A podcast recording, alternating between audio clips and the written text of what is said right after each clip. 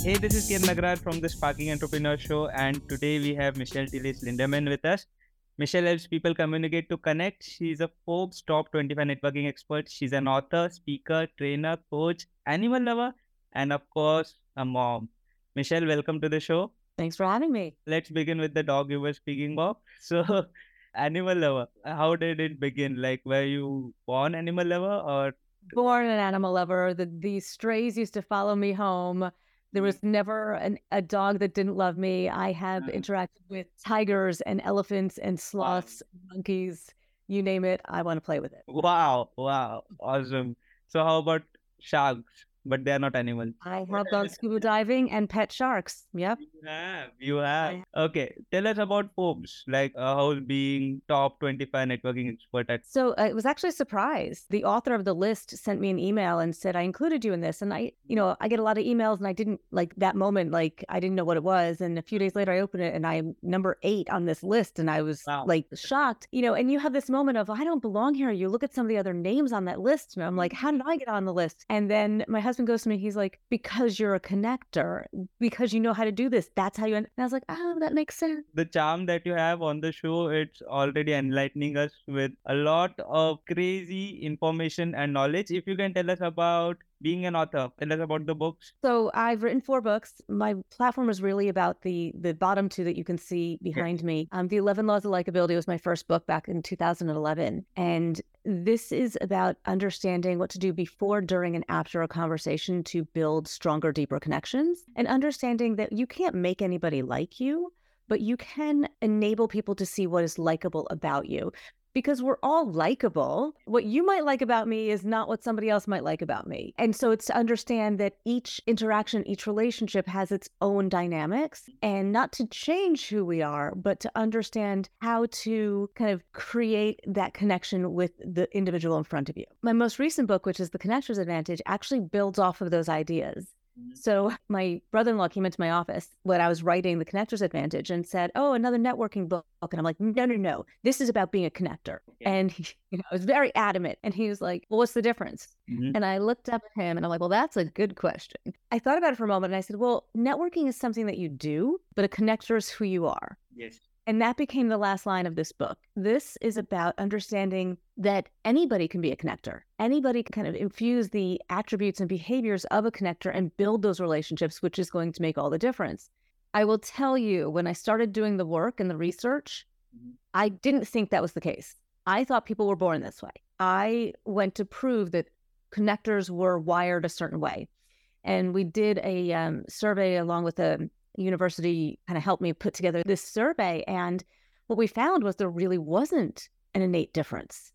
Mm. The only big thing that we saw was that connectors get more personal satisfaction out of just making the connection. Yes. Like that just that gets them going more than non-connectors. But other than that, there really was very, very insignificantly different dynamics between connectors and non-connectors. And so what that made me realize is the connector's advantage, which is faster, easier, better results. Whatever it is you're working on, you're going to get there faster, easier, and often with a better result through your connections and your relationships. Um, the book completely changed around okay, anybody can do this. Here's the seven core mindsets. Do you know what they are? no, I don't. Please tell me. No. Okay, the seven mindsets of connector are um, connectors are open and accepting. They have a clear vision. Mhm. They trust. They Yeah. come from a place of abundance. Mhm. They are social and curious. They're Wow. conscientious and they have a generous spirit. And anybody who's listening right now can embody those seven mindsets and build a stronger network, a stronger connections, better relationships, and, and get the connector's advantage. And if I were to ask you, as there is a lot of audience who is very young and dynamic, I'll say. So, how do you connect with a stranger across the street whom you are attracted to? What's the first secret words? Here's the first secret. Ready? Ready?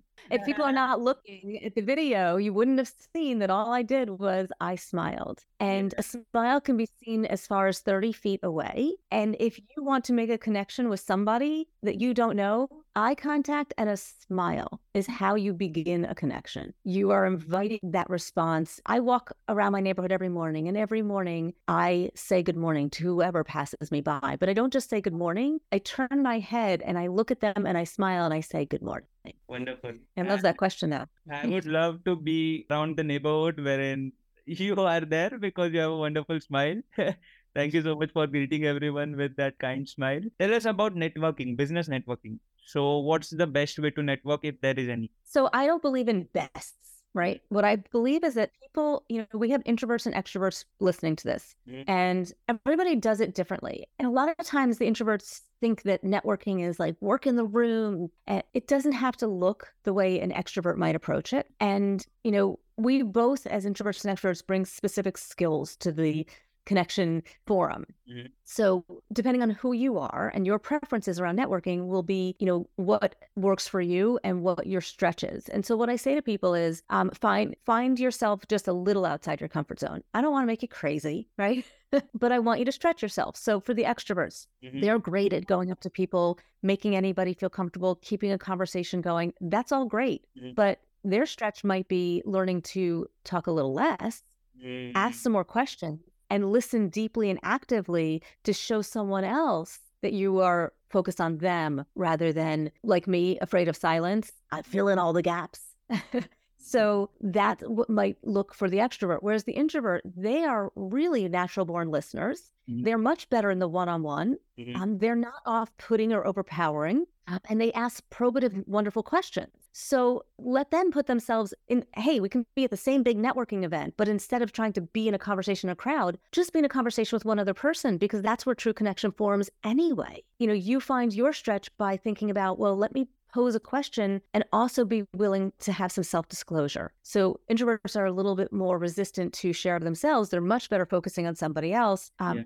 But the stretch for them is to, you know, re- reveal a little of themselves as well because that's when you get that love similarity that comes into play of oh we have a common interest or a common person or a common place or a common cause or a common value or a common experience or a common dream and all those commonalities are where connections start to form of course what a wonderful way to put it so if you can tell us about uh, online presence you have been doing a lot of podcasts what do you think about smaller forms of content like reels which are comparatively different so I actually do them. I have a little series on YouTube called Success Shorties.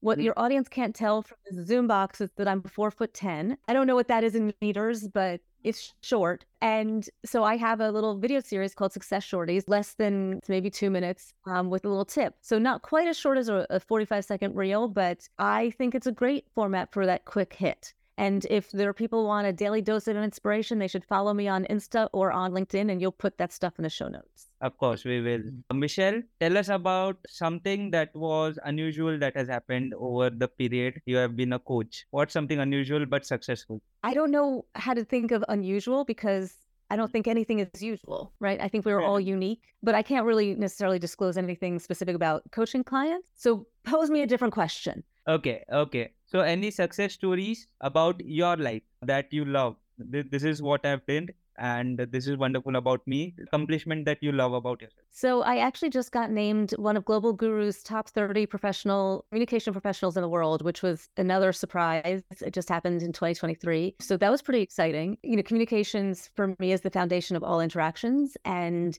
it is what enables us to create, to connect, to learn, to grow. Like for me, communication is, is really the foundation of connection. And so to be named one of the top communication professionals in the world was really something I'm, I'm quite proud of. It hasn't even made it into my bio yet. It's so new. yeah, it is. It is completely. It is. If you can tell us about the places that you have been, okay, and the things that you have learned, something about where do you learn most of your stuff? So I'm going to start with the places I've been because I am a travel junkie mm-hmm. and I have been to 75 countries on six continents. Wow. And uh, I'm I'm aiming for 100. We're planning to hit our seventh continent in 2025. Uh, so Antarctica, here we come. Antarctica, wow. Yes. Yeah, so well, that's that's the seventh continent that I have yet to hit. So I actually love immersing myself in other cultures. I think that is one of the beautiful things around connection is to connect to those that are different from you. The diversity of thought, the diversity of experience, that is what broadens us mm-hmm. And that's also what makes you more of a connector because you have depth and breadth to your connections. So, my children who are still teenagers have been to 26 countries each with losing three years to COVID. So, I really try to instill in them a desire to be a global citizen and to understand the dynamics of all the different places out there. Um, because I didn't get to leave the country until I was about 16, mm-hmm. and I couldn't envision any place better than the US. But now I can. So that was the first part of the question was where I've been, and the other part of the question was how I learn.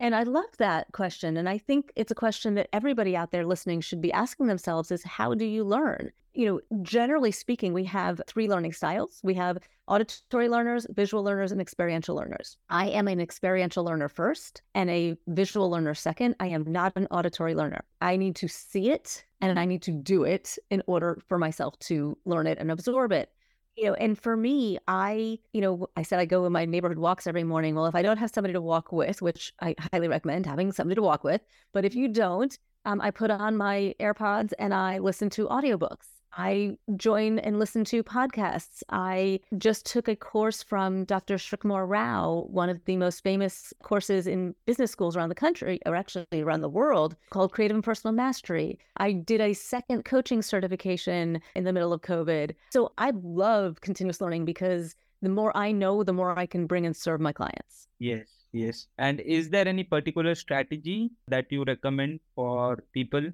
to succeed at anything, let's say? I'm actually listening to a book right now. I should just finish it called Grit. And for me, what it was really saying is a perseverance. When I, I don't know how many years ago it was, at least a decade ago, a woman was starting a group called Six Figures Women, who's now been merged and it, it doesn't exist in that format anymore. And she reached out to me and asked me to be a founding member. Mm-hmm. And I said, Well, why don't we meet and let's talk and let me understand what you're doing? Mm-hmm. And so we're having a cup of, you know, coffee over, you know, at a cafe. And she was like, Can I ask you? She told me she stalked me. I said, Well, why me? And she's like, Well, I've been watching you on the internet. But she said to me, She goes, When you started your business, now I've been in business almost 20 years. I have been founded my company in 20, 2004. Wow. So yeah. And I've been doing the work since 2001, but I didn't incorporate into 2004. Mm-hmm. And she said, when you, you know, started your business, did you have a plan B? Mm-hmm. And I looked at her and I said, no, I always knew I'd be successful. I didn't necessarily know what to be successful at, but I knew I'd be successful. And she said, that is the same answer that I'm getting from almost every entrepreneur I've been talking to that has been successful. Part of it is the belief and the determination and the drive to make yourself successful. Mm. And understand that that does require pivots and it it isn't necessarily what it looked like. I never dreamed of the business I have now, mm-hmm. 19 plus years ago. I was just thinking about I want to have a mommy business uh-huh. and do work and be flexible. And then you write a book that goes international, and then you're on stages. And then I'm bringing my family to Hong Kong for my first international speech, which was so cool. And so, and things evolve. And I wasn't originally looking to be a speaker. I loved being a trainer and a coach and and then COVID hit and I went back to coach. So it's about being nimble. Mm-hmm. Um, and one of the entrepreneurs that was a mentor to me, forget, he said, follow the revenue. Mm. You don't necessarily know where you think you're going to make your money from. And you need to look at the market and the audience and the the buyer mm-hmm. and what do they want, right? So I was doing very little coaching before COVID. And then COVID hit, and now coaching is huge, and I'm doing a ton of it um, because of the struggles people are facing in this post COVID environment. And so you have to kind of be agile and adapt. Mm. So being adaptive to the environment is again Darwin's first rule to survive and then thrive. So, Michelle, any fifth book that we could look up forward to? Um, no, I'm still very much focused on promoting the connector's advantage. And if if the audience is thinking about which of these books to go get, get the most recent because I summarized the likability book there. So you kind of get the best of both worlds. Please do. And actually, I think in your show notes for your US based audience, and I'm sorry for the international audience, I don't have any specials for you guys, but for the US based audience, I do have some book specials on my website.